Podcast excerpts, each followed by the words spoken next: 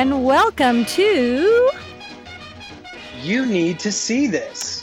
That's right. This is a film podcast about filling in the gaps of our collective cinematic experience. I'm Lucé Tomlin Brenner, and I'm joined by my lovely co host. Hi, it's me, Cozi Orlin. And I'm also joined by my other lovely co host. Uh, Pete Byrnes. Hi. Hello, Pete. Hey, Pete's Pete. hopping in front of the soundboard today to join us and do another episode with us, which we're so psyched because it's so fun to have him included. There's there's something that I need to say, and it's you need to see this. Boom. Magic. You've been waiting for weeks to say it.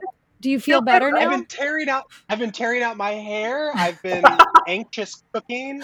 I have just been thinking about this all week long, and I do feel better. Good. Now get behind that soundboard. We don't want to hear anything else from you for the rest of the show. Oh no. Okay. Okay. Stirring past monsters. Um, you guys, do I sound extremely fancy today? Oh wow, yes you do. I wonder why that could It sounds like there's some magic in the air over there. There is. It's a magical blue Yeti. be. Ooh, Lucé got a new mic. very psyched for that mic. Thank you. Yes, a blue Yeti uh, is a type of microphone for those people who are thinking there was just a magical blue Yeti. Uh, I've been uh, stuck in my apartment just huffing gas fumes. and boy, the cryptozoology uh, class has really paid off. I'm surrounded right now. Is that We're why you buddies. Is that why you keep recommending I buy a pink elephant? Yes, I, this guy's hilarious, giving you tons of drinks. I love him. Um, so I'll ju- I had to digress a little bit just to just to squeal because I'm excited and I, I'm a person who never buys new things and but they don't have these at Goodwill, so I had to get something brand new and it makes me feel good. nice, fantastic. So I'm so happy for you. It's an amazing microphone, and it's going to change your life. God, that would be incredible. I would, lo- I would love it if this microphone changed my life. And then in interviews in 10 years, I could be like, well, it all started with a microphone. I become the new poster girl for the Blue Yetis. wow. There were my pre-Yeti years and my post-Yeti years. Just a Wow. raggedy old pair of headphones. um, well, thank you for your support, guys. Um, you are great friends. You're also comedians. You're also writers, filmmakers, musicians. Pete just dropped a single last week. Cop it. Cop that single. yeah, yeah. Check it out, folks. It's on Spotify, Apple Music. I think it's on everything actually, but those are the two that I know of. Um, it's called "Walking on Air," so just search for that, and then the letters P and B, and you'll find it. Congratulations. That's so cool. It is such a beautiful song. I've been bopping to it all week long. Thank you, thank you for saying that. Yeah, I'm really, I'm really proud of it, and it's probably the most like poppy mainstream thing that I've written in a while. So I'm happy. I'm happy with it. That being Wonderful. said, I don't think it sounds mainstream. I think it sounds really ethereal and like, uh, I don't know, like meditative and yeah, dreamlike. cool. Yeah. I think that's where Yeah, I was. dream is right now. Does that mean stream? Oh no. Everything's gotten more dream poppy. Absolutely, it's very specific.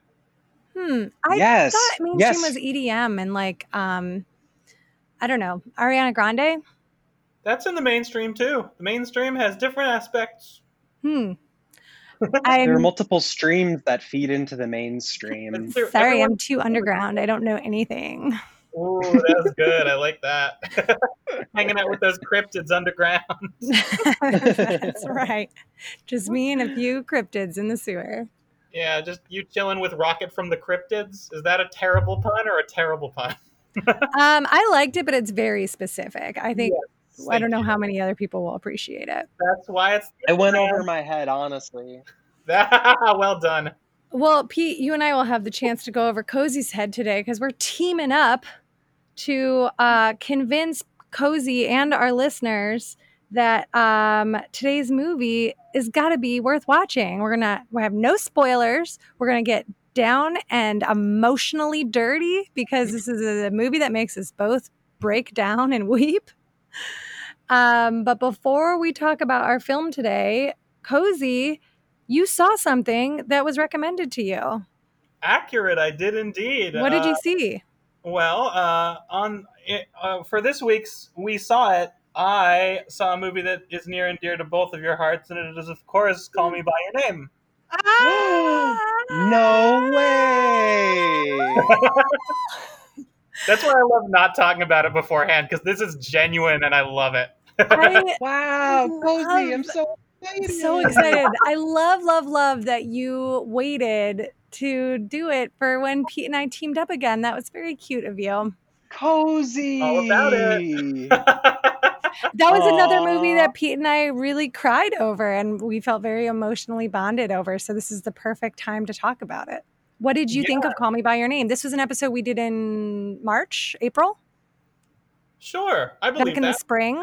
We'll put it in the show notes right. if people want to visit it for the first time or revisit it. Great move. What's your Uh, review? I thought it was a very good movie and I liked it overall. Great. Aw. I have a lot of things to say about it, but I would love to start with that. I thought it was fantastic. Oh, yay. What did you think of Michael Stuhlbarg? Uh, I thought he was very sweet. He was a very sweet guy in it. He's the uh, greatest dad of all time. Uh, Right? there were there were moments during that uh, during that speech where I couldn't decide if he was maybe approaching it from almost the weird angle. Like if my dad said some of that stuff, I would be uncomfortable, but some of that stuff, I'd be like, "Thank you for for you know making this feel as valid as it was to me." You know. So Mm. yeah, I think I think that he was great overall. I think he was fantastic overall. Yeah, I I totally relate to what you're saying. Like there there are moments in that speech where, you know, if you take out the um the piece of it that's like that feels groundbreaking in terms it's like a dad talking to his son about like this homosexual relationship. Yeah, Um like if you take that part out of it, it is still a dad kind of talking to his son about like a love affair and the son's like 17. yeah, So I I get it. It is like it is kind of approaching that weirdness, but I think the fact that it's about his full support for like his either bisexual or or gay son Mhm. um kind of just makes it really really sweet and I yeah, I don't know. totally agree with you on that one 100% yeah um i would say that uh, i feel like the movie was super pretty from the moment it started like even the title sequence i went oh yeah i remember them saying it was very beautiful and i was like yeah this is high quality very pretty oh i like seeing it on my computer um like all the cinematography was fantastic Oh, it's so beautiful. Did it make you want to read an old paperback in Italy in an old fountain? Yeah, oh, 100%. It reminded me of a lot of things, and uh, Italy and Europe were, were very much one of those things. And it brought me back to Paris a little bit, and it made me think of this fountain that my family friends uh, had and how European I realize it felt, Um, Mm. and things like Yeah. Uh, yeah, and I really did like the patience of the movie and like the Europeanness of it all, that feeling that I haven't experienced in a long time. Um, I would say that it, you know he the main character did feel like he, he did look like a high school senior or college freshman, and the age gap did feel a little uncomfortable for me at the start. hmm But as soon as they became a thing, I was like on board. Do you know what I mean? Like maybe two or th- like two scenes after that, I was like fully invested. That's amazing. Yeah, yeah. Doesn't it feel really natural? That's the thing that I feel like it's not why I was like a little worried about it. But then at first, it just felt like they both were so much in the same place and not like one person was taking advantage or power. Yeah, well, the power thing was really weird for me in a different way. Because for a lot of the first half of the movie, it felt to me like they were just two cool guys wearing sunglasses and smoking and trying to power move each other for status. like it was just a bunch of it was a ton of jockeying for social position and like macho competitiveness. And I was Welcome to every gay relationship, Cozi. see, that's what I was wondering. I was like, this is probably something I am not like I'm very much in the dark about. I mean, that is it. Well, it depends on the relationship for sure, but I would say definitely in the early stages, in my experience of like a relationship with a guy, there's this part where you're both trying to figure out like, what am I better at than he is, and what is he better at than I am? And, like, Interesting. do those can those things line up in a way that like are innate like I guess being cis men like competitive streak like does it work? You know what I mean? Yeah, it was so interesting because like I didn't I like I didn't see it as as flirting, but but that's because I'm so on the other side of it all, where I was just like, oh, these are the things that I don't like about guys in general. yeah. But yeah, that was very illuminating for me and helpful to see because I was like, oh, okay, oh, that's what, okay, now I get it. Because like I felt like I missed the moment where they became a thing, but I saw before it, I saw after it, and somewhere in the middle, I didn't understand it. And that was like, Yeah. the most hetero thought I'd had. I was like, yeah, of course I didn't understand. It wasn't for me. Yeah, it's almost like this weird like gay flirting sometimes feels like um performative competitiveness. Oh, Does that wow. make sense? Yeah, it does make sense, and like that. I feel like that's yet another aspect of flirting in general that I like shy away from. it's so funny because I'm like, oh, I'm so not competitive as a person. I would be terrible if I had to do that. It's nice so with single. girls because I feel like it's just a complimentary fest. Like you're just like, I love your hair, I love your earrings, I love that oh, dress, Oh, I that, love that, that Oh. lipstick. sounds That sounds that sounds so so nice. nice. That really sounds great. It's great. Yeah, it's like two girls on the dance floor, like touching each other's hair and being like, "What shampoo do you use?"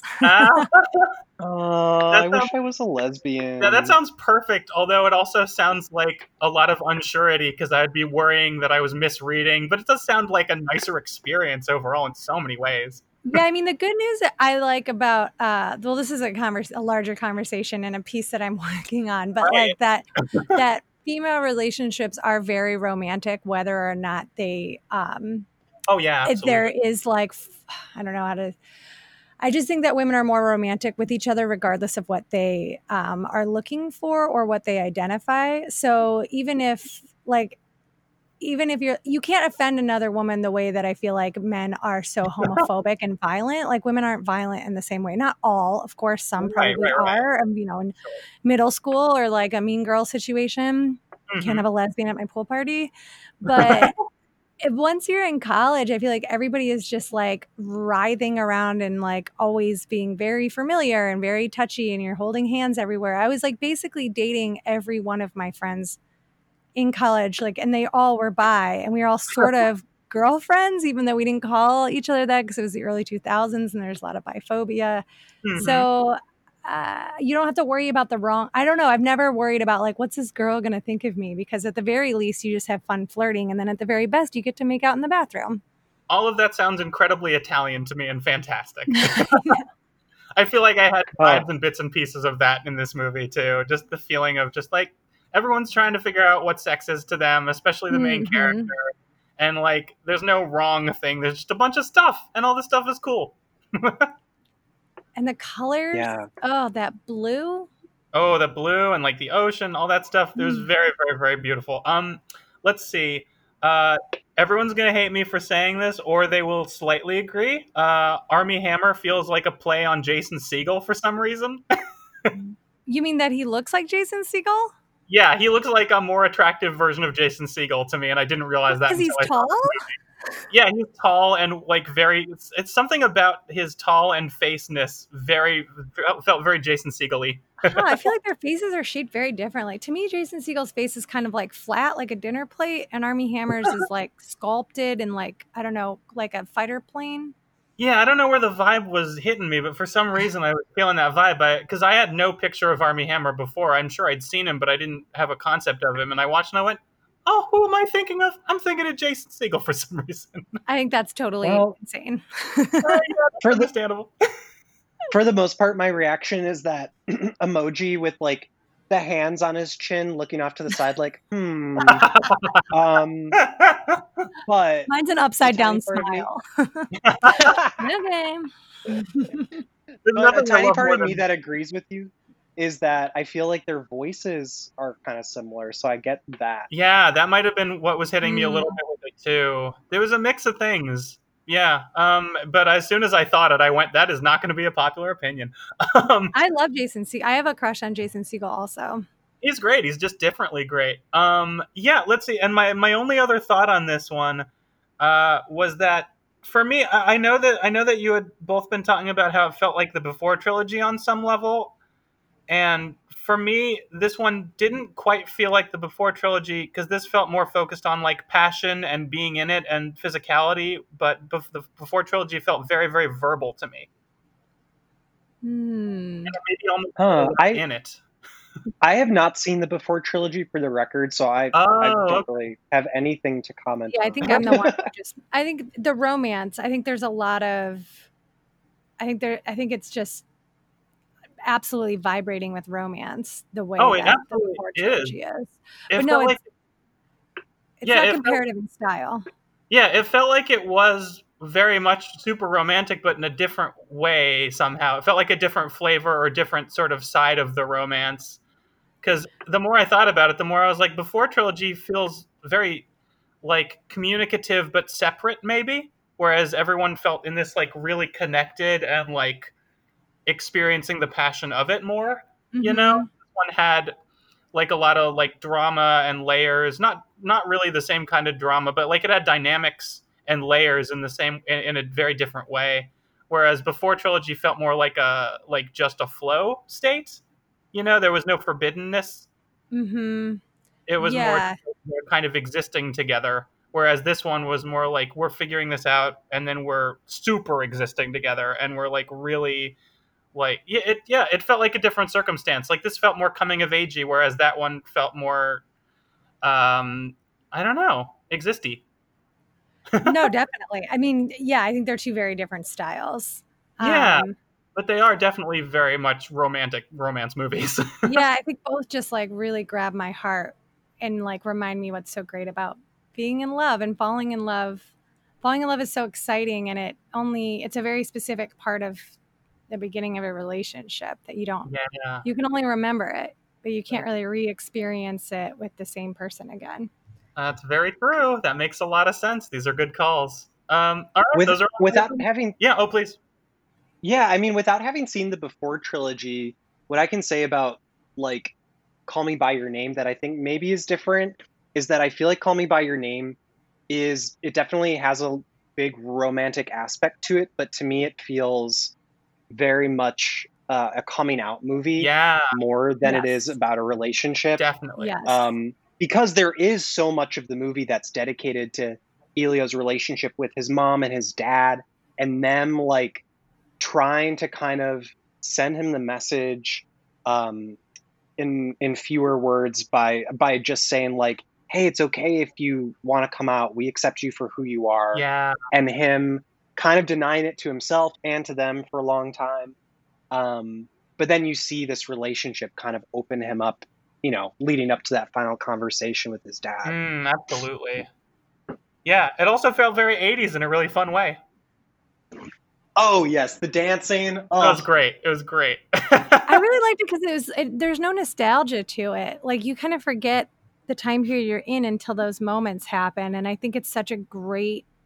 I think it's such a great film to look to about how to do uh, time periods that are in our recent memory, especially time periods that are popular and have a very specific look and feel to them. I think that the call to pepper in anything from the second half of the 20th century with like a ton of music, a ton of references, a ton of like specific verbal cues. Like it's the, that call to do that is so tempting for people. You can really wind up with something that doesn't have a lot of depth to it because you're just making callbacks to the time period.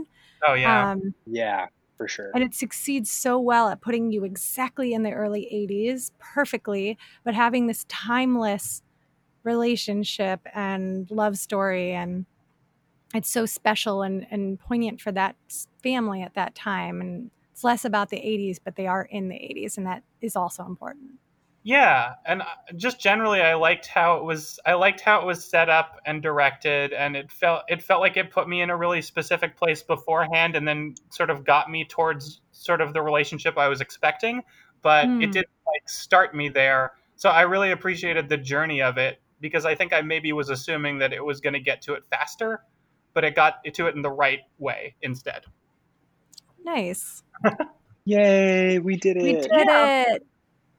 Wow, it really feels like we accomplished a lot, Pete. I feel like we can almost go Yeah, home now. Wrap it up? when I say go home, I mean move from my closet to my living room.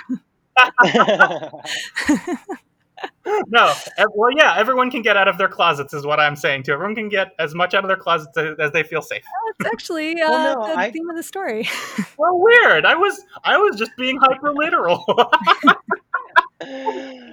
Well, you know what? I actually have to, I have to drive back home. I'm here at Disneyland celebrating no, with a bunch of Oh, people. it's a bad place to record. If anything, so loud, Pete. I'm on Splash Mountain right now. Oh no! You're The gonna ruin your laptop. That's the one thing I worry about when people go to Disneyland: the audio quality. Yeah, their screams. Uh, I guess people don't really scream at at Disney World, do they? What do they could do? Like, yay, I'm having fun. I haven't They really spent much time there. I don't know. I assume they vomit, just you know, rides and stuff. Too much It's a lot, churros, a lot of vomiting. I think I think there's a lot of crying. crying. Yeah, that's a good call. Crying, yes. Well, that's something I can relate to. Um, Me too. I feel like it's gonna be a segue. because here's the thing, guys. We're talking about a movie that made me cry when I watched it in the theater. It made me cry when I watched it again later streaming. And then when I rewatched it this morning on Blu ray. Not only did I cry the second the music for the opening credits started, but I didn't stop until the end. This movie makes me cry a lot. Wow. What about you, Pete? Um, yes, I I have to agree with everything. This was my third time watching it. I watched it again today, and um, this was the only time where I came into it, was watching it, and was like, you know what, I'm doing okay. I think I've like figured out my emotions as they relate to this movie. Mhm. And then and then we get to the scene, the marriage scene. Mhm, Um, mhm. the reception where the uncle goes up to give a speech and then i lost it Yep. and the way this movie makes me cry by the way it, it's not like this graceful like Mhm. tear down the side of my Never. cheek that like tastes like honey when i kind of sip it with my tongue or whatever but um it makes me ugly cry i'm like ball Mhm. ball crying um Oh yeah, I definitely I was went. like, I just "Ah."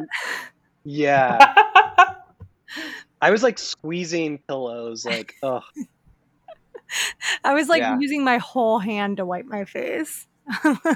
yeah. or just like now my palm is soaked. Uh, you guys, if you haven't figured it out yet, today we are talking about 2019. Yes, it's a new film. We are talking about Lulu Wang's The Farewell. I've never seen the farewell. Cozi, why haven't you seen The Farewell? What are what is your preconceived notions about it? I don't know. I saw the trailers for the farewell, and I saw everybody talking about the farewell. And in the trailers, I was like, "Oh, this looks sad." You know, this seems like a sad movie with uh, a person who's like really buzzing right now, and everyone's excited about her. But I haven't really seen anything she's done, and I don't know. I wasn't excited to see uh, that uh, sort of like a sad cancer movie, or cancer movie, right? Well, Cozi, I've got news for you. It's not really a sad cancer movie. Oh, good. Okay, that helps me out already. But yeah, I guess Uh, generally i think generally sorry just a real quick close off my thought um, generally the reason that i haven't seen it uh, or i didn't see it is because everybody was talking about it Sure. And then that brings me to a good point, which is that usually on this podcast, not usually necessarily, but a lot of times we talk about underseen films, the kind of films that, like, when you're maybe out in a group of people and you're like, oh, I love this. And then most of the people that you're with didn't see it. Or maybe your parents didn't see it. It's not a Jaws or a, a Indiana Jones or uh, another movie that's very popular that Cozi hasn't seen. This is uh, definitely an indie film, and one of the reasons I really wanted to talk about it, other than the fact that Pete and I loved gushing together, is that it was not nominated for an Academy Award, and neither was Awkwafina, who plays the main character, and it is one of the biggest snubs in recent memory for. I, it was a personal insult to me and to every person who worked on this movie. This movie deserves the the world. Absolutely, The world. it deserved to have as much attention as Parasite got. Absolutely. And I feel like what happened was a racist choice to say that we can only uplift one Asian movie.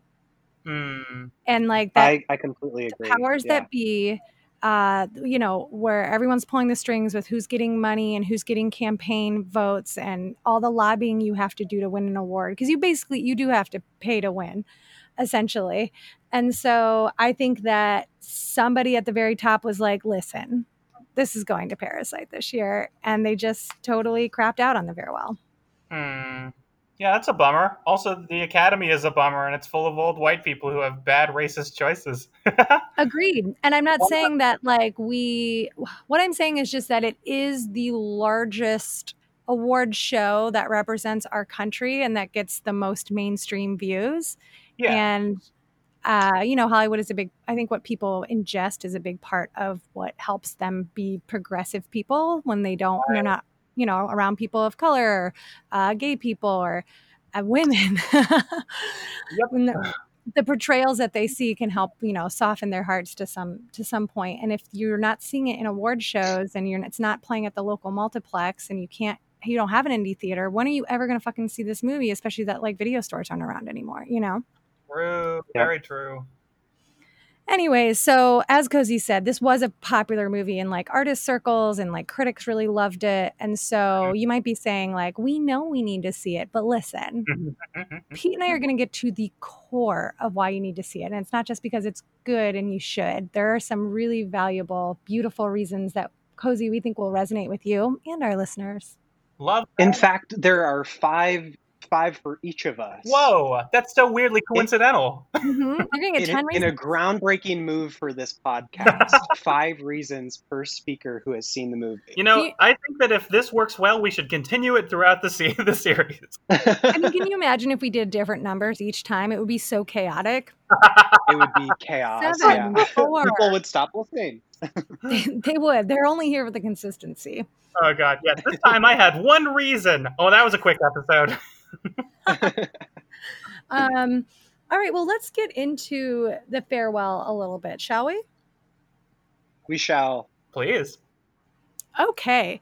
Um, all of my very dramatic pauses are because this very nice microphone picks up every little thing that I do now. So I'm like terrified of like letting loose like a light burp. Yeah, I mean that's why you have to go full on or not at all. Yeah, I guess I wasn't really prepared to be this heard. oh my goodness, the pressure's on, I suppose.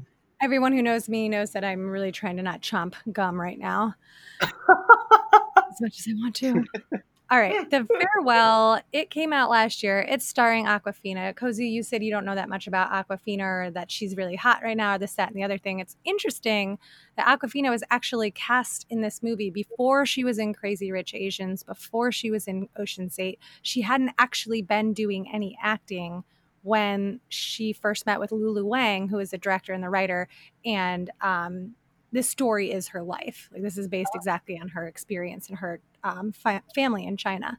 Ah, She worked really closely with her producers on um, developing the script and then casting. And it was her producers that suggested Awkwafina because Awkwafina is also Chinese and has um, family in China as well. And the story essentially is about an American uh, whose family is from China. And she was from China, but she moved here as like a little girl. So she's like really the only one in her family that's like the most Americanized. And so she's straddling these two worlds. And it's one of the things that makes the story extremely compelling to me.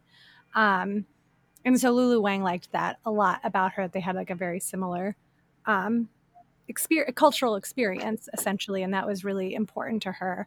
Um, Lulu Wang said she wanted all of the characters to have natural accents and um, she wanted all of the basically the mannerisms and the life experience and things to feel very natural she didn't want anybody to be like you know putting on a chinese accent or wearing something that they wouldn't wear uh, she wasn't trying to like turn up the ethnicity but just wanted it to be exactly what it was i guess if that makes sense yeah, that sounds great. That's very good. Glad to hear that.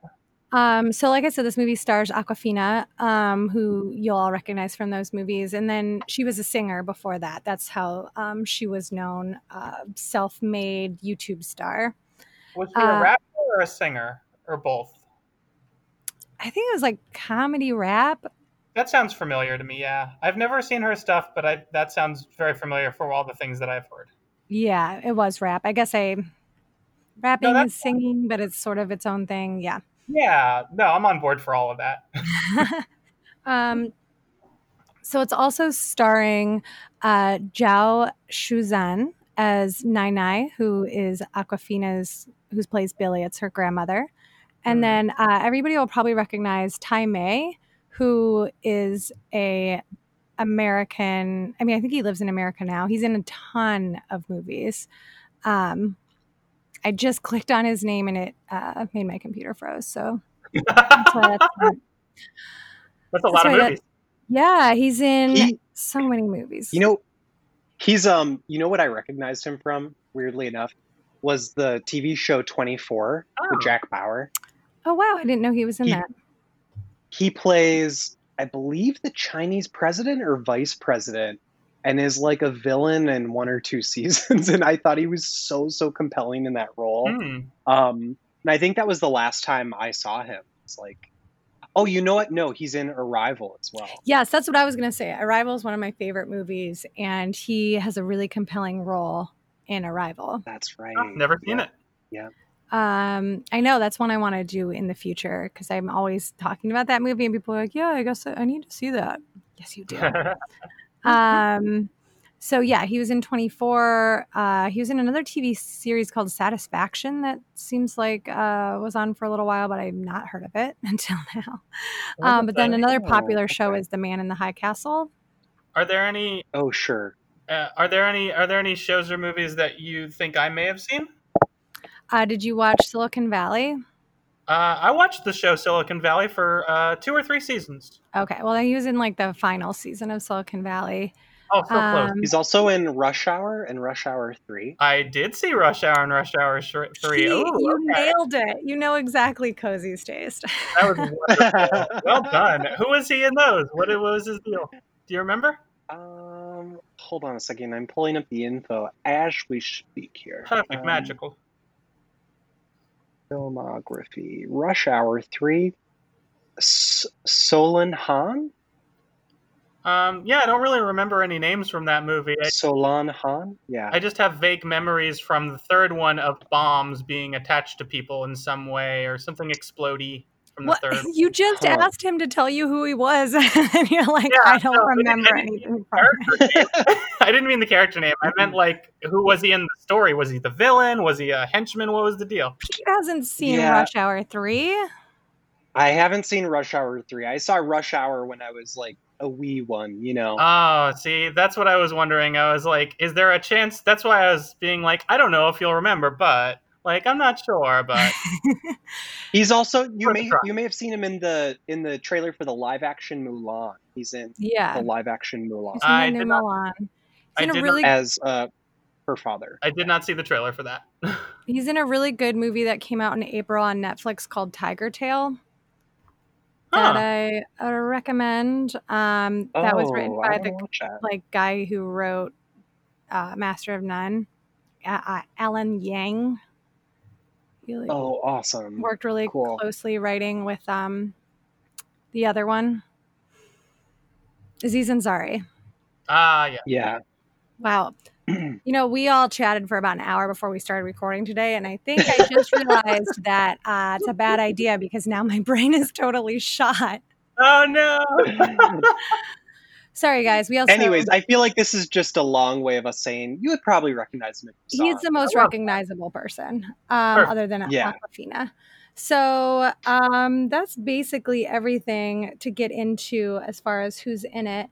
Um, but it's a very big, really talented ensemble cast. Uh, oh, and then the other, the mom, Awkwafina's mom, is um, played by a actress that people might recognize um, named Diana Lin, who's also in a lot of movies that you wouldn't know cozi, but other people might.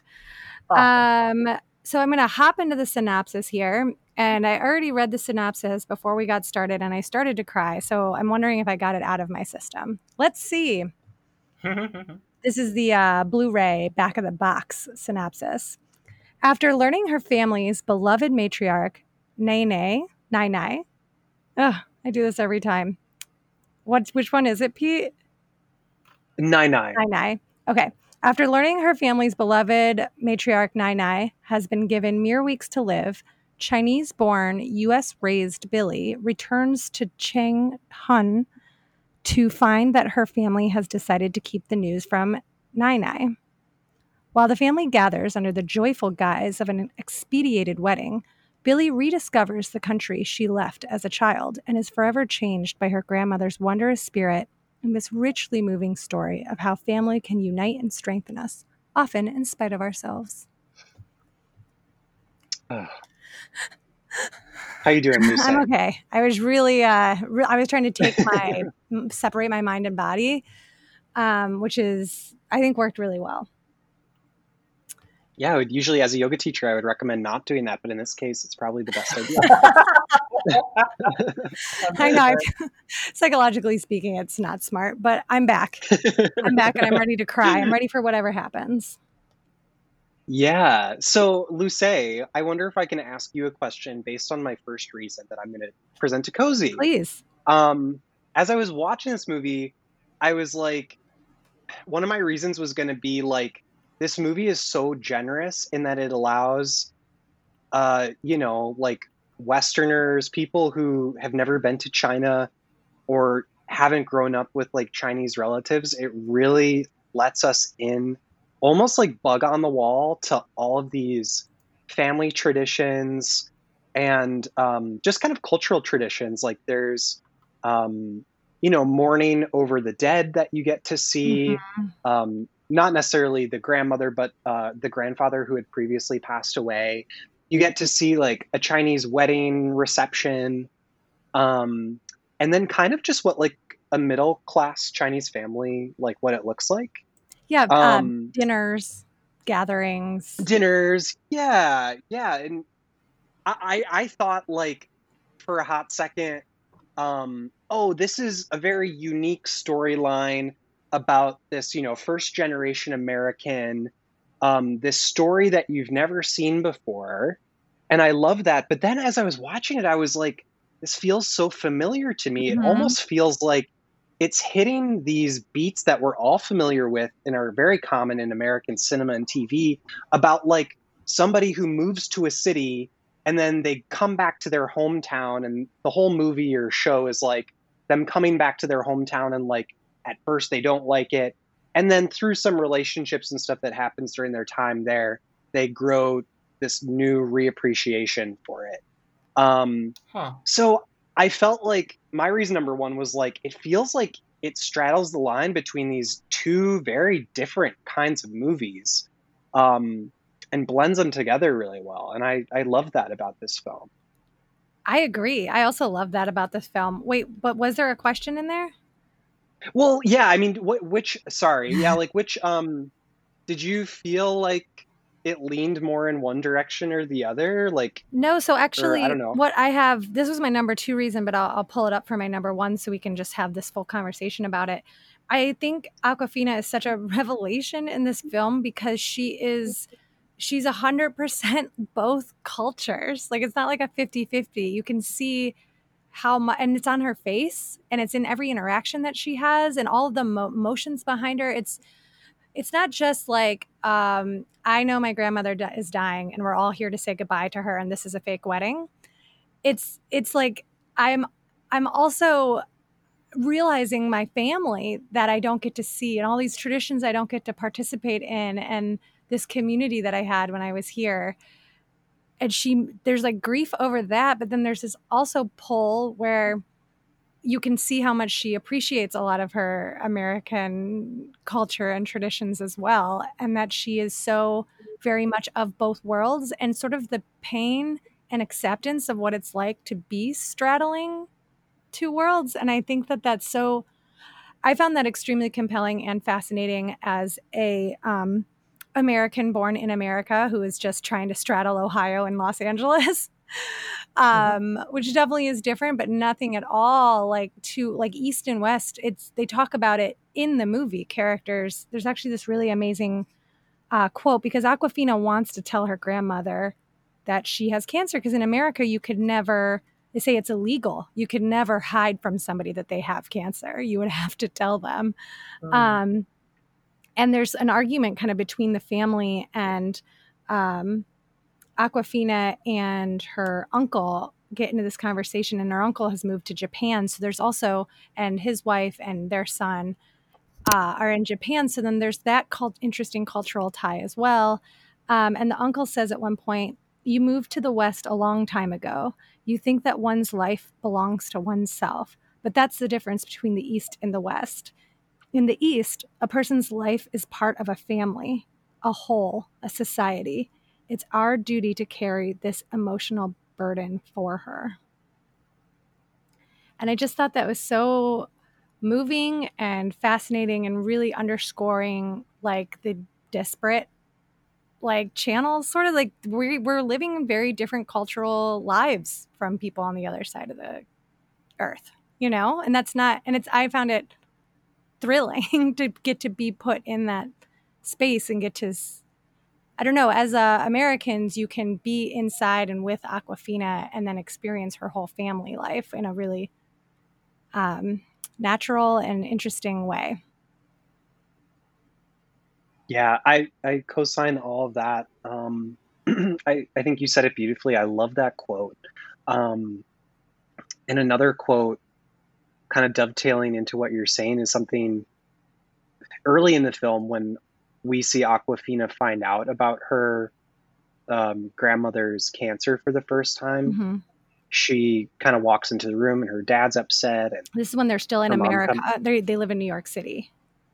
Yeah, yeah, still in America at this point, and um, I don't, I can't remember if it's her mom or her dad, but they say this this quote that's I guess like this Chinese aphorism, but they're like in China, they say when a Chinese person finds out they have cancer, they die, and you hear that and you're like, well, duh, like that makes total sense. But the true meaning of what they're saying is like what causes them to die is them finding out they have cancer and the stress that arises from that. Right, and it's like fear. this very Yeah, and the fear, yes. And it's yeah, it's like this very Eastern way of thinking about health and wellness, um, and how that incorporates into your family. Um, but but yeah, I, I loved that quote, and I thought like this is a kind of bleeding into another one of my reasons, but I think um, I watched this with subtitles and um, like the closed captions, and then the translation obviously is is there. Um, but I think there's like a lot of comedy and a lot of like moments that I probably won't notice until I watch it like three more times, where like there are little bits of meaning underneath the translation um, that you wouldn't necessarily pick up on your first time watching this movie. Oh, interesting. I hadn't thought about that. Was there anything that you noticed yeah. specifically? Well, okay, so that that first quote was one, and then there are like there's some dialogue in this movie that you're like, I guess as a writer in my head, I'm like, you're not furthering the plot you're not telling me anything about the character. Like it's not achieving either of those things and it's frustrating for me to hear this person say this thing that's meaningless blah blah blah blah blah. But like in those moments it almost felt to me like a very very specific choice for an american audience to be watching that to just be like yeah things are different over here. And if somebody's just like saying something offhand that has nothing to do with the story about like what's happening with the wontons that they're making like that's that's what this story needs. I don't know. It, it had me it had me questioning like story um, structure? Like, story structure in, mm-hmm. in from an east and west perspective. Mm-hmm. yeah i feel like i feel like for moments like that i would be looking for metaphors in every single one of them i think there are a lot of metaphors in this movie but none of it's heavy handed perfect yeah um, I think that brings up a really great point. Actually, for my number two, I was going to talk about how what a beautiful and complex script it is and how interesting the writing is. Um, and I just think that you really nailed it with what you just said. Um, there's also parts that aren't translated. One of my favorite, I'll get into this. Uh, one of my, I love the wedding banquet, and that's a full reason on its own. But my favorite parts of the wedding banquet is this drinking game that um, the main family is playing around the table with the new bride and groom, and they don't translate it, so you have no idea what they're saying, but they're doing. It looks like it has something to do with chickens because they're doing like what we know as is uh, you know chicken wings, uh, like Mm. chicken dance with their arms and their shoulders. Cool. Um, and it's I really think it's interesting when movie, especially movies that are like obviously there are American made movies that don't give subtitles to um, Asian characters sometimes, and that is a form of racism, and so basically like elevating the white voices over um, Asian voices. But in in here in this movie made by a Chinese woman, Chinese American woman, about her life and her experience, every one of those choices I think is really interesting when there aren't subtitles because it's I feel like it speaks to a a commonality across you know the world almost of like yeah you I can watch this and I know they're playing a drinking game like I don't need to know what they're saying like the actual words to Americans or English speakers anyone who doesn't speak Chinese doesn't matter and I like that because Awkwafina's character, Billy, says many times, and people tease her, her family throughout the movie, that her Chinese is bad. She wants to stay in China after the wedding to take care of her grandmother. And mm. her mom's like, You can't, you have terrible Chinese. Hmm. And she's always, you know, apologizing for her bad Chinese, which seems great to a. An English speaker who doesn't know Chinese. Um, and so I think it's interesting the way that they play with language in the script and like what's shown on the screen and not, and like what doesn't need to be what doesn't need to be understood through exact language really means a lot because there's a, a lot grief is something that you see everybody carrying in these different ways in this movie based on culture and that's the thing that really unites no matter who you are watching it you can be like yes i am here with this family even though all these traditions are interesting and different and um, the way they're handling things. Like you understand awkwafina's shock but at the same time you understand every other single person's feelings. There's this commonality to a lot of the emotional experiences and i think that's really incredible writing. Yeah, I I totally agree. I um I love that interpretation of that scene because that that wasn't how I viewed it, but oh um i mean i would love to hear what your thoughts were on that scene well, I I I guess the way I viewed it, but but it doesn't it doesn't negate yours at all. I think it probably is a little bit of both. Like the way I viewed it was like kind of the movie had earned at this point it in my in my opinion like a scene like we knew these characters well enough th- that those moments where they dropped the subtitles it just felt like to me it sort of felt like um how do i phrase this in the right way it it sort of meant to me like things are just as good from an eastern perspective or in the chinese language or just as joyous Hmm. or just as whatever is English. So you don't need your English anymore. You don't need your Americanness anymore. Like everything you need is right here. Hmm, i love that yeah joy Um, doesn't have a language it's like a feeling Yeah. experience Yeah. But I but I now that I'm saying it, I'm like I think that's just a different shade of what you're saying. Yeah, definitely. I think those go together. Um, so yeah, my number two reason the this is really compelling writing. to sum it up, Yeah, absolutely. What's your number two? Um, well, my number two was uh, kind of the the like subtle moments in the translation and the subtitles. Oh, um, Oh, which. I sort of, which I sort of touched on. Um, but I'll go to my number three, yeah. um, which is uh, I think we preface this up top a little bit, but I think both Awkwafina and Zhao Shuzhen um, deserved Oscar nominations at least for their performances. Mhm. Like they, again, so much of this movie had a bug on the wall feel to me, where I was just like, oh my gosh, I get to watch this beautiful relationship. Mhm. Yeah, it felt like Unfold. a gift. Yeah, It was Yeah, so and I- personal. so personal and like their chemistry is unbelievable. Like this feels so much like um like my relationship with my grandma. Yes, not to same. not to mention even like the this grandma, um, Nai Nai, her hairstyle is the exact same as my grandma's hairstyle. They're like physicality is so so similar. Mhm. Um, and there's something that Nai Nai calls Billy throughout the movie, and I was trying to find the right Chinese um, translation for it, and I couldn't. But she just keeps calling her stupid child over and over again, and she says it with like Glee. such heart and such love. Yeah, and it's like it's kind of like you know the Amer- uh, if an American calls you stupid, you kind of take it as an insult. That's pretty mean. But in this way, yeah, yeah. But in like the way she says it to Billy is very much just like you just haven't learned yet, and I love that about you. yeah, almost like you know, silly like- instead of stupid. Like he's silly, Yeah, silly girl. Yeah, yeah. Um, but it makes me want to use the word stupid more in a loving way. I know. I thought that same thing. I love their relationship. It totally reminds me of my grandmother. I mean, that's a big part of the reason that it makes me cry. Is that it just if you told me that they that was her grandmother, I'd be like, "Oh, that's why they're so close." Like it's so hard to believe that that's that they're not related. That's how personal and emotional and sweet and funny and cute they are. yeah, totally, totally. Um, I guess so. I, I did some reading, or I was listening. I get really confused between watching and reading and listening.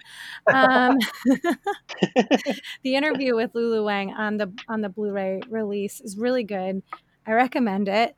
Um, and she talks about you know how her producers suggested Awkwafina, and they had a meeting um, to talk about it. And Awkwafina was really like, "Yeah, I know I don't act, and I had no, you haven't seen me like this yet, but."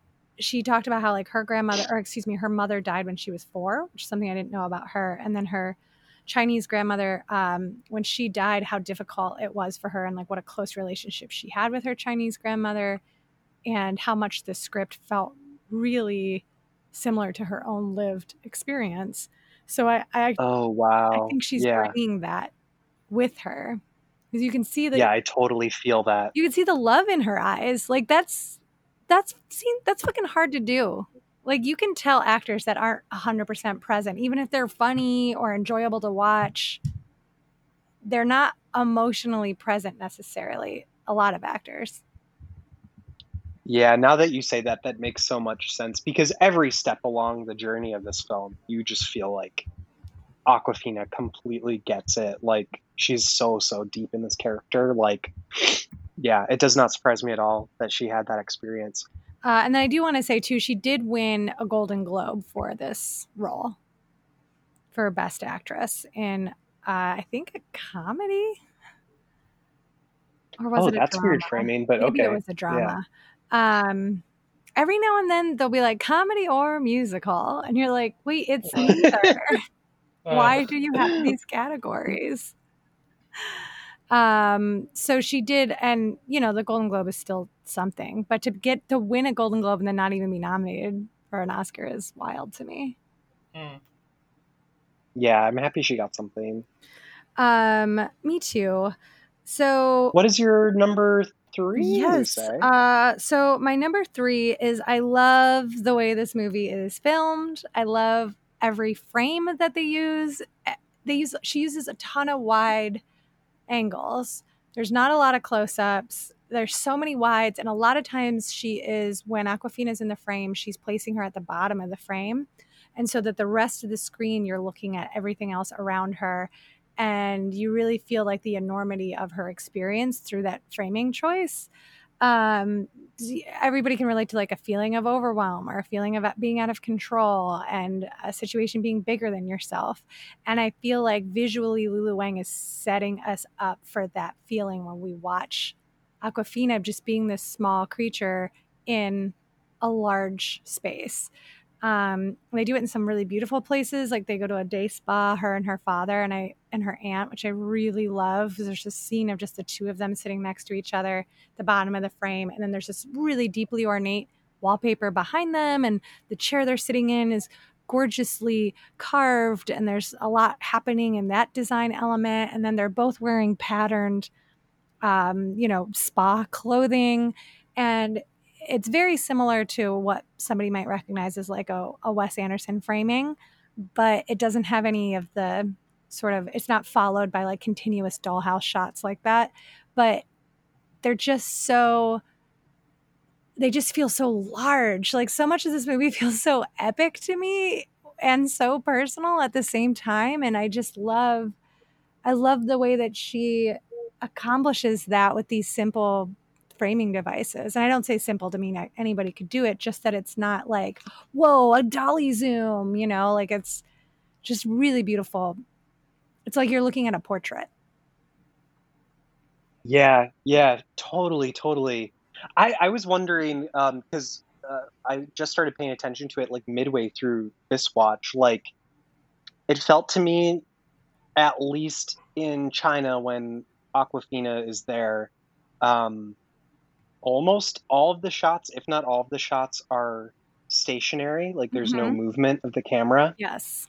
Um, and the moment it, that just made those moments where the camera moves pop all the more. Like there's the moment at the end when, um, you know, she's going back to the airport mm. and the camera is pulling, pulling away. Oh, God, um, that... and it's it's just like heartbreaking. Mm-hmm. Um, but but th- I feel like that moment hits so so hard because we've just been watching for like the past 40 minutes or whatever it is like Very this series shots. of gorgeous yeah static shots mm-hmm. totally Yes, absolutely. Because then when the camera moves, you feel you're being carried away. The way that, yep. and like that you can't stop it, which is very like, yeah. yeah, she's moved, she has to go back to New York. So there's like that feeling. But there is also when you know somebody is sick or they're going to die, there is that feeling of just that you're on a fucking trolley and you can't get off of it. And like that this is just to, death trolley keeps on chugging. like, yeah. So like that that feeling of like I'm on a ride that I can't get off on is accomplished so well in that shot and I I just think it's brilliant to be able to push your story out with frames like that. Like that takes so much planning and thought and foresight and like how am I going to further the emotion of this script with my camera and that it's part of what makes it such a perfect film. Yeah, I, I'm 100% with you. I love that you brought up that final scene. I didn't have that written down at all, but that is that's right. I didn't put those two. That is why that works so well. So thank you yeah, for sharing I, that part of it. Kind of starting to choke me up. totally. I mean, it, it blends into this conversation blends into my reason number four. So I'll just go there please, if that's okay. Please. Um, this is a movie. It's like an hour and 35 minutes or so in runtime, mm. but um, you or myself, and this has happened each three times I've watched it, but I will constantly be looking at how much time is left mm-hmm. and knowing that it's kind of like this ticking time until the end, like it makes me more emotional because the movie so successfully achieves this notion of like when the movie ends, you know you aren't going to like be with this relationship anymore and with this grandmother anymore. Mm. And um, you are just like so in the shoes of Awkwafina in that way where like like Lucé, what you're saying, like the death trolley is not stopping and you know that this visit has to end at some point. Mm. Um, and it it just amplifies the emotion so much more. Um, and I know this movie is called The Farewell in English translation, so that kind of ties into what we're saying. And this is a bit of a side note, but I, I read that the Chinese translation translates to Don't Tell Her, mm. not The Farewell. Oh my God. Which I thought was an interesting, interesting distinction. That just yeah. gave me chills. Yeah. Because it's the difference between like what Awkwafina knows she's doing and like what everybody in China is like. It's the two different yep. motives. Mm. Yep, absolutely. Whew, that really got me. yeah. Yeah, I really I like that um, insight a lot, Pete, because um, they keep talking about how this is an expedited wedding and how they in real in in real life the the Japanese um, the cousin who lives in Japan and then his wife who is actually Japanese and doesn't ever know what anyone's saying the entire time. and it's just yeah. so forlorn and a lot of comedy i think comes from when the camera is on her face. Um, yes. and everybody they've only been dating for three months and they're not really getting married because they're just basically were sacrificed to do this for the ruse and I really think it is. Um, it's interesting because everyone's talking about how fast it is, and when you get there to China with Awkwafina, it's just like so much family time. It reminds me so much of going home for Christmas, which I know is a different vibe, but just the at first you're languishing, you're kind of just like, oh, I'm just laying on the couch. It's just great to be back in my family home. We're all having food together. We're gonna watch a movie and then like they go to the spa and so there's an activity day and then all of a sudden it's christmas which is the wedding and then all of a sudden it's over and like by the time Awkwafina is leaving it's so shocking because you're like that wasn't enough time with grandma yep and totally you i hadn't thought of it like that and it, it really is part of the sadness is it feels like it, it's perfect i mean it's a perfect length of a movie but this is one of those films that could be longer and would not i would not have been mad um, but if this, yeah, I, yeah, I just truly I wanted this movie just to never end. Like yes. the relationship is so so well done, and you, I I don't know, like you just have to watch that to really feel. It feels exactly like what the story is t- trying to tell. Like it, it's the exact feeling, and I I felt this the same way with my grandmother, who is suffering from COPD, and like I saw her one Christmas in the nursing home and I remember having a very similar goodbye with her, and it was the last time I saw her.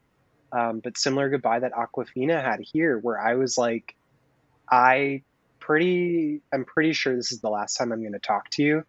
But you say goodbye, and you're like, um, I'm going to visit you soon, or like, I can't wait for the next time we get to hang out together. Yeah, um, you can't say goodbye. It's just like, we'll do this again. Like, yeah. next time. Yeah. Yeah. And I guess all this to say too, I know Cozi you said in the beginning that your fear was that this was just like a sad cancer movie. And I feel like as we're talking about it in this way, it's not necessarily dissuading that assumption. um, but I do have to say that I hope what's coming across is that even though we're deeply touched by it, a lot of my emotion really comes from the beauty of it and not there's no melodrama.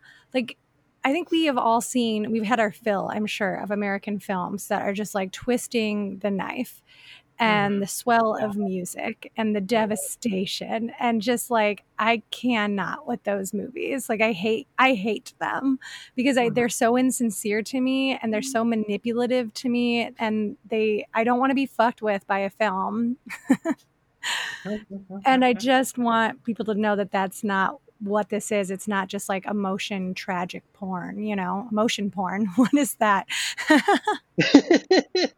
that makes that makes a lot of sense to me from what uh, everybody's been saying about it. It it sounds like a well-made version of a movie that I normally would not care about at all. But like the way that it's well made is, I feel like enough to make it a good movie.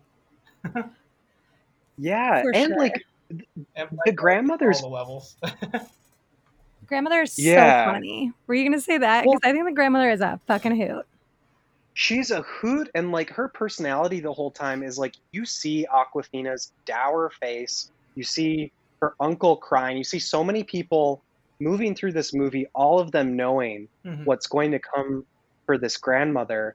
And I do think this will be interesting to talk to you about Lucé, but I do think it's unclear whether the grandmother knows what's going on mm. or if she doesn't. I wondered um, that also just because of a couple scenes with like her looking at her tests that they doctor her yes. tests. She gets like a CT scan and then her sister and Awkwafina and a couple other family members like go to like basically the the copy mat or whatever and like hmm. yeah doctor it photoshop it yeah they photoshop wow. it good lord but like the grandmother's the grandmother is looking at all of these family members of hers and she keeps saying like why are you so sad this is a wedding we're supposed to be Having fun. this is exciting Yeah. yeah like i'm going to complain about the food for the catering or Oh, whatever like God, I love that know- scene. There's this incredible scene where like she's upset because she ordered lobster, but then when she gets there to look at the hall, they tell her it's crab, and she cannot bear it. Like she is so devastated. She has like three different people, and then her son, um, Awkwafina's uncle, the one who lives in Japan, and his the father of the boy that's getting married. He's like, Mom, Mom, come on, just sit down. Don't upset yourself. And he's upset because he doesn't want her to be upset because she actually has cancer. But the only thing she's upset about is lobster. And it's it's so funny. Like I think it's like such a funny, Yeah. sweet scene. And I think there we haven't talked much about the humor in this movie. Um, and I do have to confirm that Awkwafina did win Best Actress for Comedy or Musical at the Golden Globes. Um, because this movie is very Yeah. funny. Tell me about it. Yeah, I want to hear about that. That that feels like a, a real um, differentiating point for me. I almost don't. Uh, Pete, do you have I more know. to that? It's it's really at the grandma. It's really the the differentiation between the fact that everybody, she's been told, they everybody's been told that the grandma only has like three more months to live, except for Right, the grandmother. So Totally. everyone is Yeah. like Pete said, everyone is dour and trying to put on a happy face, and the grandmother is actually a very joyful, playful, bright, shining light. Is just so engaged with every person she talks to, and she's you know, she coughs a little bit here and there, and that's like discussed as part of the plot. But like other than mm. other than that, you wouldn't think she had cancer. She obviously doesn't. Well, we don't know if she knows, but we don't think that she knows she has cancer. She's moving through life on a sunbeam, and everybody else around her is just like, oh God. And then those two just that juxtaposition, there's a lot of humor from that throughout the movie. What's what's the what's an example of playfulness from her? Um, so like the first scene that you get to see with her and Awkwafina, just the two of them, is like the day after Awkwafina lands. hmm Um, and she like walks outside and her grandma is doing this like Oh, Yes. very traditional Chinese, um, like it, it seems like an aerobic exercise or breath exercise. Okay. Um, and so she's outside and she's like doing, I'm going to butcher it, but she's kind of making these forward push motions with both her arms and she's just exhaling out of her mouth audibly. So she goes like, huh, huh. And, um, you know, she explains to Awkwafina like why you should be doing this for your health. Mm. Um, but you get to see Awkwafina as this like very Americanized Chinese American look at this and like giggle at her grandma like moving around and her grandma sort of being like, you can put your hands here if you want while you're doing it, or you can put your hands here. And she's just like going throughout her day in this like playful way. And then you see, you know, you as Lucé was saying, you see the juxtaposition of Awkwafina's face Mm, right. like being like oh my gosh like how is this woman like going about this like pretty banal wednesday afternoon routine or whatever Hmm. um yeah, it almost has like a Tai slowly Chi see- feel to it, but it's almost like Tai Chi for grandmas. yeah And yeah for sure and but the joke's not on her. It's it's like No. when your mom does something silly and mom like, and you're not like ew mom, but you're like oh mom. right. Yeah. Yeah and um gosh maybe that wasn't the greatest example but i but i guess you see Well, the thing What- is, it's not what you jokes. That's the thing. That's why it's, It's- kind of hard to explain what makes it funny because there aren't. Ju- it's not really a comedy. Um, She's not playful in a in a messing with people, having fun sort of way. Any any of the the the play isn't from one side to the other. It's more playful in life, and it seems funny. Is that what it is more? Yeah, and it, it and it's her like you know making a you know i think the catering scene is a great example because it's like her making a big deal out of a low stakes thing Mm-hmm. where we all know the stakes are so high in this movie Right. and i think that that's a Okay. great. yeah That's the the different stakes that she she is raising the stakes on the smallest things, and meanwhile everyone else is like, oh my god. Like, Right. Absolutely. Okay. Yeah. Cool. Good to know. Well, and then um, I'll get to my fifth reason. Um, Yeah. which I, a lot of humor comes from as well. My fifth reason is that, uh, oh, wait, are we on fifth reasons or did I even say my fourth reason? Because I just realized I didn't talk about, there were two more things I had to talk about. Did you talk about? Oh, yeah. I, I did a fourth. I'm not oh, sure. Oh, you're right. We talked I'm about not sure comedy kind of as an offshoot. Um, okay, sorry. So I'm on fourth.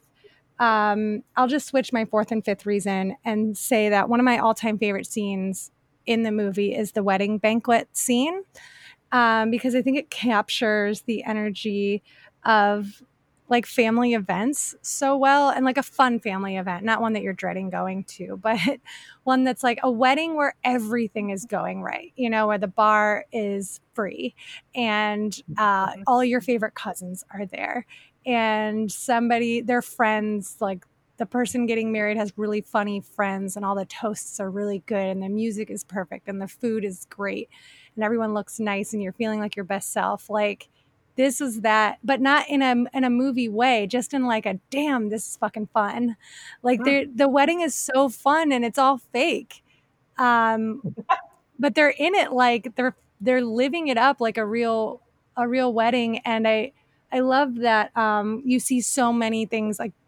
it's clearly a wedding reception but everything about it is different from an american wedding reception. The thing that stood the most out to me was that nobody really dressed up. Um like a lot of people are wearing like really normal street clothes.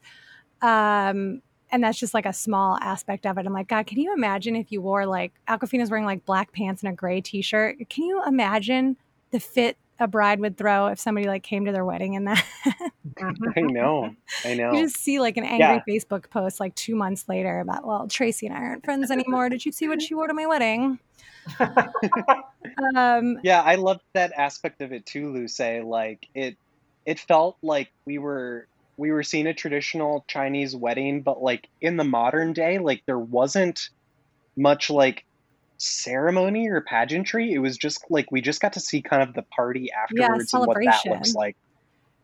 yeah and again the celebration aspect is um timeless is the word that's coming up but that's not the word that i mean. Uh evergreen uh celebration looks the same everywhere. Like you know when someone's lively and joyful and like their their traditions and the way the banquet unfolds is different than our receptions would unfold here. But it's just like their joy translates completely to like our joy here. And so a lot of things that happen at the wedding are very very funny and very enjoyable to watch.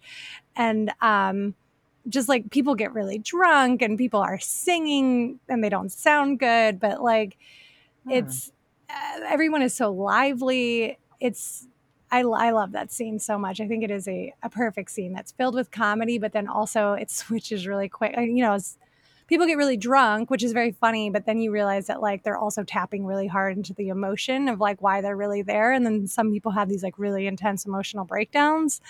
Um and it's just such a there's so much happening in that scene and it's like the climax of the film essentially so they really make you feel it like there's a lot of ramping up and like intensity to it it's a great climax Yep, I I completely agree.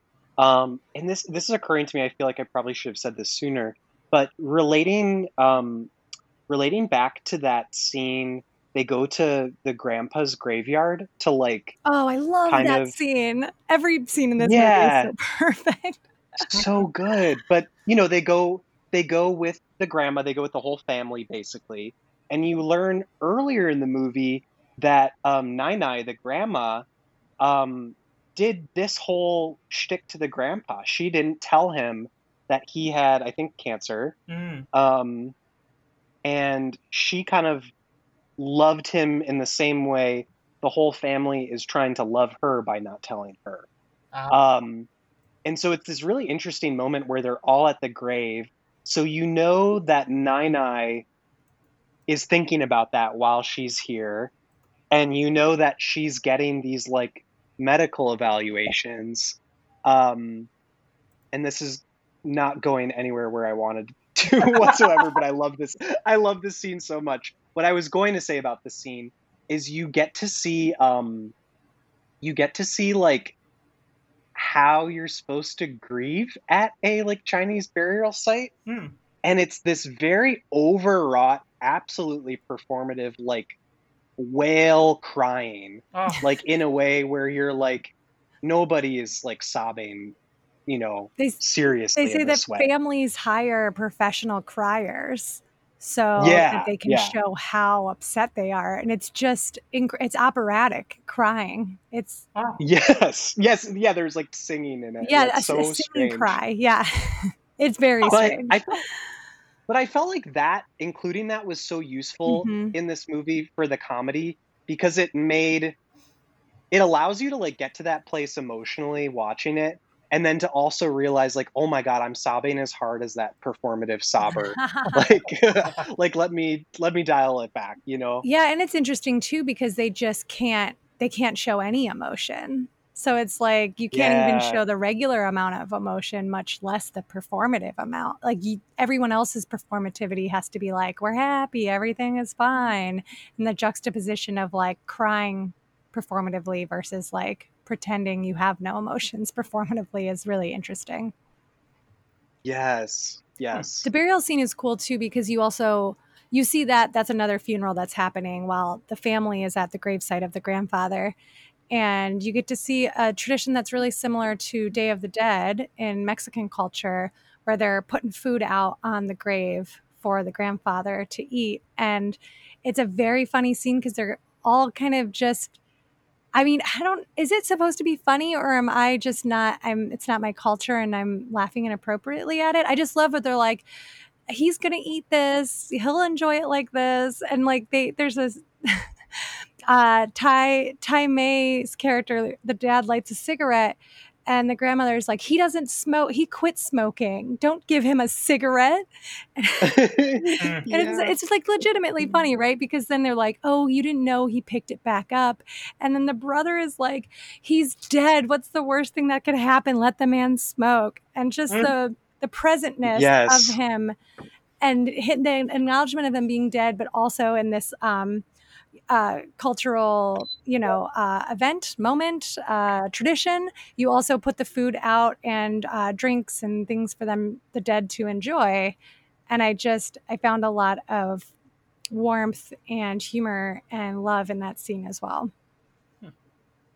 Yeah, I, I felt the same thing, and I, I thought I don't think you're being a dumb American or whatever you said by laughing at it. Like I think I think it's intentionally funny because we're just seeing like how how far apart like that tradition is from where um from where Awkwafina's character is at Mhm. and like um yeah, and just kind of like how impractical it is, but also how important it is to still do that.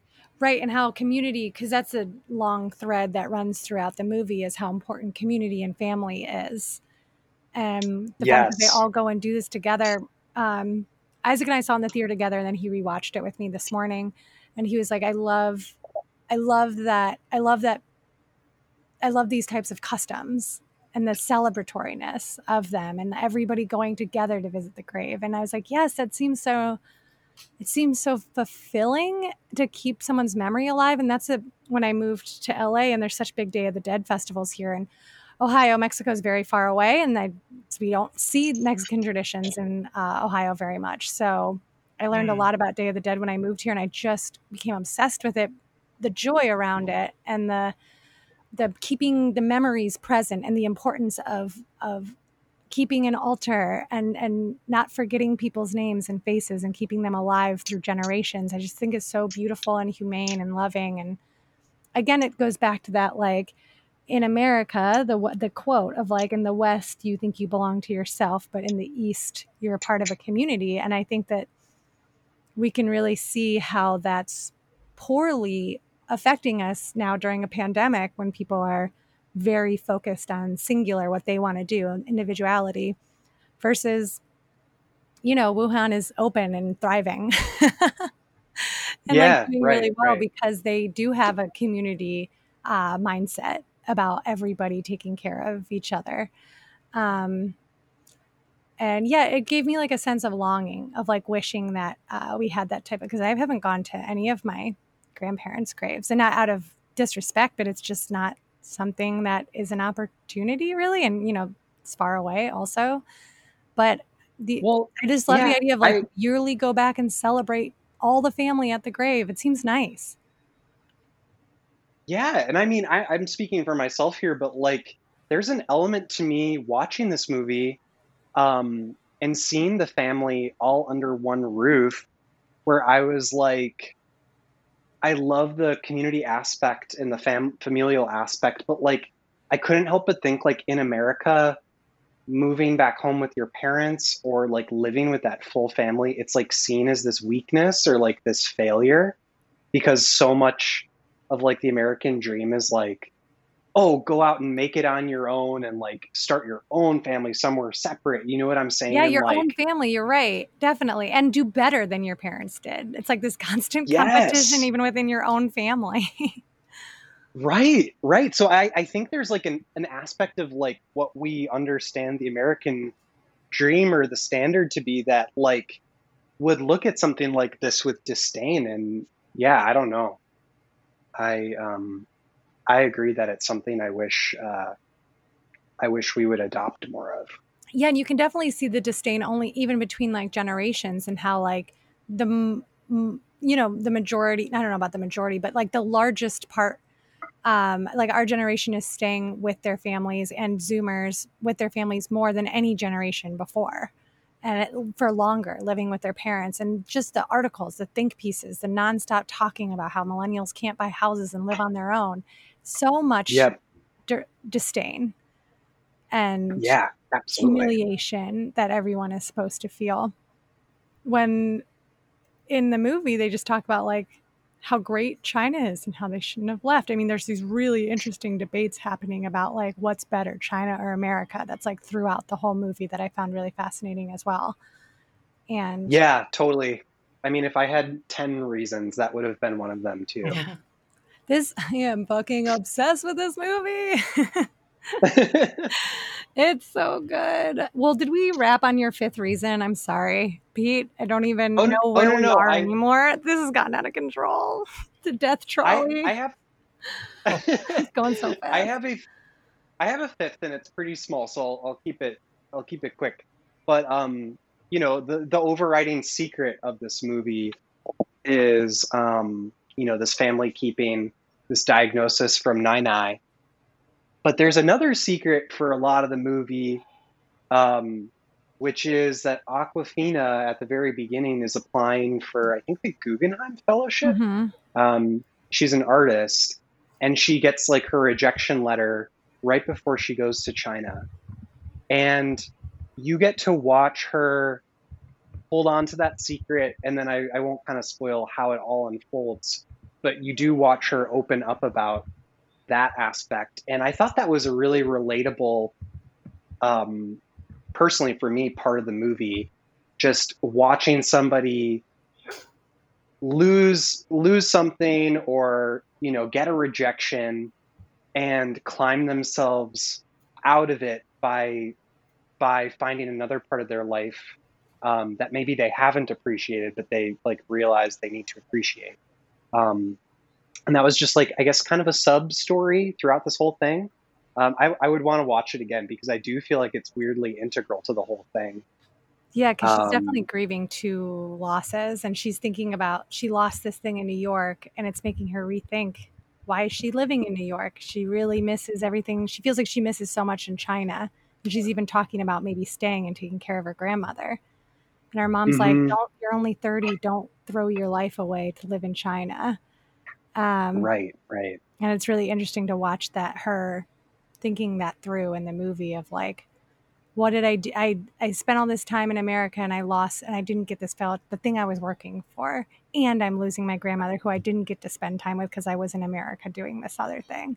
And it's like these two losses the feeling like you're missing everything and there's no right way or to be or place to be felt yeah again even yeah just like totally living it across the country and being like i don't get to see my best friend's kids grow up you know and like how hard just the things i feel like i'm missing just being across the country yeah Yeah, I mean, a, million percent. Like when my um, last grandmother passed away, um, I was in the beginning of a relationship with this guy, and it was like it was a type of relationship that was super codependent. But I remember one of the worst days when I was sort of like, oh, I don't think this is going to work with this guy was like the day I found out my grandmother passed away. And it was just like, he wanted me to be around and like emotionally present and all this stuff. And I remember just being like, I don't think I can be there for you. You know, like I'm grieving this thing. And then at the time in that relationship,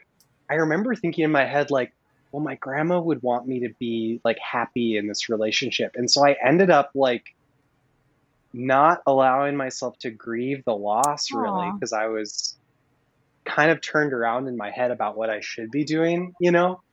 Wow. Um, yeah. But but having that experience and watching this movie, I was like, I don't know, I just could totally empathize with that situation.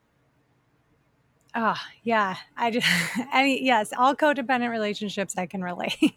Uh, so, my fifth reason is that I love the music in this movie. I love the score.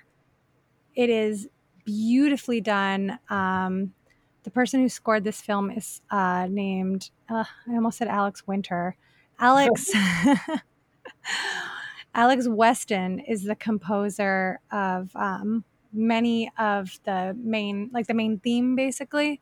Um, and I guess he was uh, Philip Glass's assistant for many years, Hmm. uh, which is interesting. Oh, cool. And it's just, it's such like a haunting, heartbreaking, beautiful score that's really unlike anything I've heard. Um, it has like prominent use of voices, uh, like chanting kind of. And I think that's really interesting. Lulu Wang actually said that she wanted there to be, she wanted it to sound like a Greek chorus.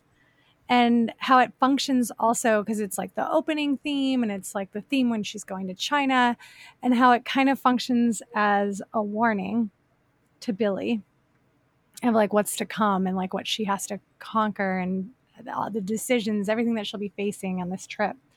Uh, but also, it's like mirrors the voices and sounds of community and family. There's so much, everybody, all the dinner scenes and the wedding scene, there's so much, everyone's chatting and talking and sharing stories and laughing. And I think it's so amazing the way the score really mimics that with the voices. And um, when she's all alone, she still has a sense of community with her through the score. That's cool. Yeah, that's a beautiful point. I, I also loved the music, but I, I never thought about it, um, the choral aspect of it. But you're totally right. Uh, maybe, well, I'll look for it. I think we should be able to pull it and hopefully we can uh, tack it on at the end of this episode. Yeah, perfect. Um, I also read a really good interview with Alex Weston about putting this together, and I'll put that in the show notes too, because it's really, really interesting. Um, and I don't know a lot about composing, so just like reading about the way he and Lulu Wang worked together, I think is really fascinating. Um, as someone who is in the beginning of my directing career, uh, she was really just in every aspect of how this movie was designed, and you can you can tell like movies by like tr- like real true filmmakers who just like this is my story, and I have my hand in every aspect of it. I just I really love those because the the story is so clear, the vision is so clear, you know. Yeah, absolutely, absolutely. I mean, I I've made music for one short film before, so I have a little bit of experience. Um, and that was like a super collaborative process. Like I remember going back and forth with like multiple versions of this song, and like it was kind of written as this like offbeat folk song at first, and then they were like you know, kind of guiding me through the script, and they were like, "We actually want more of a punk sound," and so like completely transformed the song into a punk sound. But I think the great uh, or the greatest way to like interact collaborator and filmmaker or uh, composer and filmmaker is to be super collaborative like that. Yes, no, I totally agree. And I didn't know that you did any film scores. That's so cool, Pete.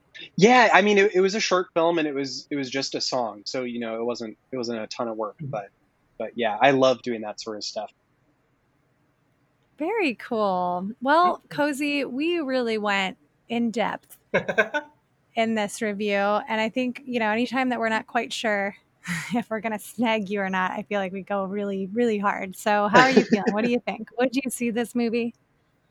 Um, this was a tough one for me because, you know, at the beginning I was pretty, uh, pretty not into it, you know, and I had some assumptions and opinions about sort of the way that it would cling to a generic cancer narrative and things like that, and that it would be all doom and gloom. And that doesn't usually take me somewhere. And I don't, I'm not really a family person. I don't really care much about family. It's not compelling to me very much. Mm-hmm. I don't know why, but it's me. Um, cold-hearted, evil, Cozi. yeah, I'm a monster, exactly. And uh, uh, something about community I don't care a lot about, but some things yes, I do. you do. You love your improv community. Yeah, there's some things I do care about with it too. That's that's the thing is I'm not like anti or against in any way. It's just some parts of it are less compelling. I think when it comes to family, maybe maybe it's when it's related to that. I don't know. Maybe I relate less to a movie like this. Um, uh, but I think that when we got into the granular aspects of it a little bit more, and I started to understand a little bit more about um, the really the comedy of it, even though it's not a comedy, as you said multiple times, it's like the comedy of it is what would hook me more than a family movie about family. So I think that sometimes it's about finding the things that you could love in something and having that bring you to what is clearly a well constructed movie that could uh, pull those heartstrings because you're there already, you know? Mm-hmm. So I mm-hmm. think I definitely would see this movie based on specifically on this episode, you know, and before it, I definitely probably would not have bothered. But wow, yeah. go us. Yeah, I would say that the central, what sounds like a very fun and interesting central relationship between those two characters is what brings me in the most, along with granular details about the wedding and the cigarette thing um, both of the all those make me feel like it would be something I would like to watch as opposed to something that maybe would be like a lesson almost. Do you know what I mean? Because mm-hmm. you want to learn about these things, but you also want to be you also want to be hooked and entertained and pulled in. Yeah, and, for sure. I don't feel like there's a lesson in this movie necessarily. Uh, I mean, it definitely sounded like there were some lessons about about um, uh, going, you know, looking at your roots and understanding them a little bit more, and kind of those contrasts between America and Chinese culture, and uh, and things like that, and the lesson of do or we, do we not talk about it? Does community matter or does individual matter? Those sounded like lessons to me. I guess I, a lesson. I hear lesson, and I think it's like, listen, you learn this, and you learn it good, and the and this feels more like ideas that are um, prompted yeah, I like that a lot better. It, that sounds very good to me in comparison. Because it's not lecturing you. It's not like you should take this away from it. You know, it's not like an a, an environmental disaster movie where it's yeah, like it's if you don't change movie. your ways, yeah, you know. Not a messagey movie. That's good because I worried that it would be a messagey movie. So that's very mm-hmm. good. No, it doesn't. Mm-hmm. It doesn't feel messagey at all. What I would say is it maybe brings up these things in like an active conversation, like Hmm. Um, they they more so feel like themes than like this is your takeaway to you know bring out, bring out of the movie theater. Um, and and yeah, I think like I just think it's just such a rich depiction of like life in China on an average day. Um, I, I can't think of like another movie that I've seen that does that as well as this. Oh, that's cool. Yeah, that's the thing. I felt like I felt like I got out of it what you get out of traveling, which is so expensive and so difficult. And I've only been out of the country a couple of times, mostly to Canada. And just the fact that I felt like I could see what was uh, like a Chinese family, a modern Chinese family was like, and like what their day to day like lives and customs, and also like larger traditional stuff like weddings and death. Like seeing every aspect of a totally different culture's life, but then also seeing how it's very similar to your own lived experience was just so life affirming to me. It, made me feel joyful about being here. And like, it made me be like, man, isn't it great that we're all really different? And like, this is why we shouldn't try to all bulldoze each other's culture and make like one assimilating culture because it's not interesting. Like it's just so, and I, and I don't mean it in an exoticism way either. It's not like, wow, oh my god, can you believe these Chinese? Like, no, it it never feels that way. well, because it's made by a, a Chinese American woman too, right? So like, yeah, I think you'd be hard pressed, even as an asshole, to be like, wow, how can I? Except assholes are really good at doing it, but I think it would just be hard to even take something away to appropriate because it's just so grounded. Mm. Um, well, that's and good. I just feel like it's so successful at being like we're all the same, but also the things that make us different are really like have meaning. And America is not the fucking center of the universe. So I think if there's any lesson, that maybe that's it. Yeah, well, that makes sense. Yeah, as long as it's delivered in a way that feels um, that feels woven in rather than hammered in, that sounds great. Yeah, I'm That's in. the thing. Yeah, it's her story, so she's. It's really just her telling her own experience. It's not like, well, yeah, hope you take this away from watching Yeah, that this. sounds great. Then absolutely. and Nice. and even if like even if you do feel like towards the end of the movie that you're like, oh gosh, like she really needs to return to her roots or whatever, you see her come back to America and like there's this gorgeous shot of her walking down a street in New York City and you can it just stays on her for a little while and you see all the people passing by. You see like a, a- an hasidic jewish man. You see like every single race every age of person passing her and it's just this like amazing contrast to what is a very like racially homogenous society that she was in in china because in china you're just seeing um, mostly Chinese people and a couple of Japanese people for for the bulk of the film. But then suddenly she's back in New York City, and you've just been hearing like how great and how much she thinks she should be returning to her Chinese roots, and then you come back to this shot, and it's like, oh wow, like America is also really really cool in this just totally different way. Mm. I don't know. Yay! That that ending shot was like really striking to me. I don't know. no, it's a really, it's a cool ending shot. The ending is so good. I love the ending very much, and all I'll say is that you won't feel like shit when it's over. Yeah. You'll Sounds good. You'll feel uplifted. Mhm. Um, so great. Cozi's going to watch it. Pete and I will probably watch it again. Uh, can't wait to hear what you think on a future episode, Cozy. Um, we were just talking about how our, our year anniversary is coming up in like a month, basically. So I think we're going to try to do something fun where we uh, review a lot of movies. We come back and uh, talk about a lot of movies we should have seen already. Should be fun. Looking forward to it. but Like a, yeah. A massive we saw it. A massive we saw it. Yes, that's in the works. Um, but for the rest of today, do you have any recommendations, Cozi? Anything that you saw this week that you you think our listeners should check out? I'm going to recommend a podcast I've been listening to during the pandemic that I should have been listening to a while ago. Uh, Judge John Hodgman, super fun podcast, very consumable. Um, my uh, uh, the, the the the bailiff of it is Jesse Thorn, and he taught me a little bit of improv in college, which was cool. So I have a little bit of that connection. And Hod, Judge, you know, John John Hodgman is super funny. So yeah, it's great. Love it. Amazing, Pete. What is you? What are you getting into this last week? Um, I'm watching an old season of Drag Race that I never saw, so I'm gonna recommend watching RuPaul's Drag Race All Stars season one, um, which came out in like 2012. Um, but I've seen all of the All Stars at this point, and I'm I'm not totally done with this one, but it has such such great queens in it. I feel like this is the only season of All Stars that feels like a true All Star, where All Stars where they basically took like third place people and second place people from the previous four seasons and just put them all together. Um, I feel like in later seasons of All Stars, they really just kind of took whoever hasn't been in All Stars before, even if they were eliminated like first.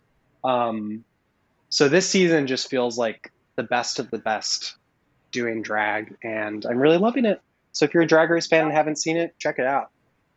Awesome. Awesome. Thank you. I think Yes, I I watched it for a while and then I I fell off, so I have a lot of catching up to do. Um, I saw such a great movie last night, you guys. Uh, if you guys haven't seen it, I want to do it on a future episode. I highly recommend the 2017 neo noir Thoroughbreds. Great movie. Ah, yes, you saw it. So Cozi and I both see it, so I can't do it on future episodes. So please go watch it. Just trust me. Uh, Anya Taylor Joy, who's the star of The Witch, which is one of my all-time favorite movies, and then she was in the newest adaptation of Emma that came out this spring. It's also excellent. Basically, she can do no wrong.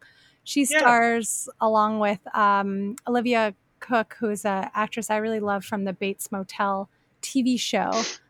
Um, and it, yeah, it's very it's spooky, it's suspenseful, it's um, the highly stylized female cruelty, which is one of my favorite genres of film. Mm-hmm. So check it out. It's on Amazon, Apple, and you can rent it from Videotheque in Pasadena, where I work twice a week. Nice. um. So, does anybody have anything they want to plug? Pete, you already talked about your song. Is there anything else you want to to direct listeners to? No, no, just find me on Spotify or Apple Music and give me a little follow. The whole record will be out in October, hopefully. So that's great. Oh, I'm so excited to hear it. Um, what about you, Cozi? Anything that you want to plug? Nope, nothing on my end. All right. Well, I want to plug. I just started a newsletter um, because I'm so frustrated with social media and I find it such a uh, just a terrible experience to try to keep in touch with people, to try to share my work, to find other people's work. The algorithm has totally got us all turned around. And um, did I say it wrong again? No, you got it. Algorithm. Okay, I'm so self conscious about it now. Um, that I I just feel like I I don't get to use it to really talk to anybody anymore. So I started a newsletter. I sent out the first one this weekend. It's going to be uh, Halloween, a lot of Halloween stuff in it, a lot of fun makeup stuff, a lot of movie reviews, recommendations, um, and updates about all the creative stuff I do from comedy to filmmaking. And on this last episode, I sent out a new Halloween playlist. Um, talked, did some reviews about the movies we watched at Videotheque this week, and uh, had a section about a friend of mine who's doing an art auction for the Autism Speaks uh, event this weekend. So if that kind of thing sounds fun to you, then you can subscribe. My uh, yeah, I'll put a link in the show notes where uh, people can subscribe. It's going to be a weekly. It'll be a weekly thing, and probably the best way to keep up with me, better than social media. But if you want to follow me on social media, it's at LTV Comedy, Twitter and Instagram. Never stop hustling. Never stop the grind. Lucé just wants to get paid eventually. That's yeah. all. just really fully support that. Just want to get a little paycheck. So, you guys, if you have seen the farewell and you want to chat about the farewell, please hit us up on Instagram and Twitter at Need to See Pod, or uh, hop into our Facebook group. You need to see this podcast, like our Facebook page. Cozi runs that, and so he'll be there ready to chat when you show up. If you can send us a five star review, if you have Apple Podcasts, please do. Uh, you know, it really helps if you write us a little friendly review. We'll read it on the air. And um, otherwise, thank you so much for listening. And Pete, thank you so much for not only handling our sound every week for the last year, but also being such an amazing guest. I love it when you pop on with us. Thank you for letting me be a guest and take the microphone every now and then. Hell yeah, thanks for guesting.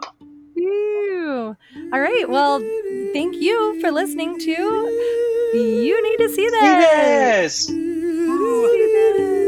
this. See this. Chinese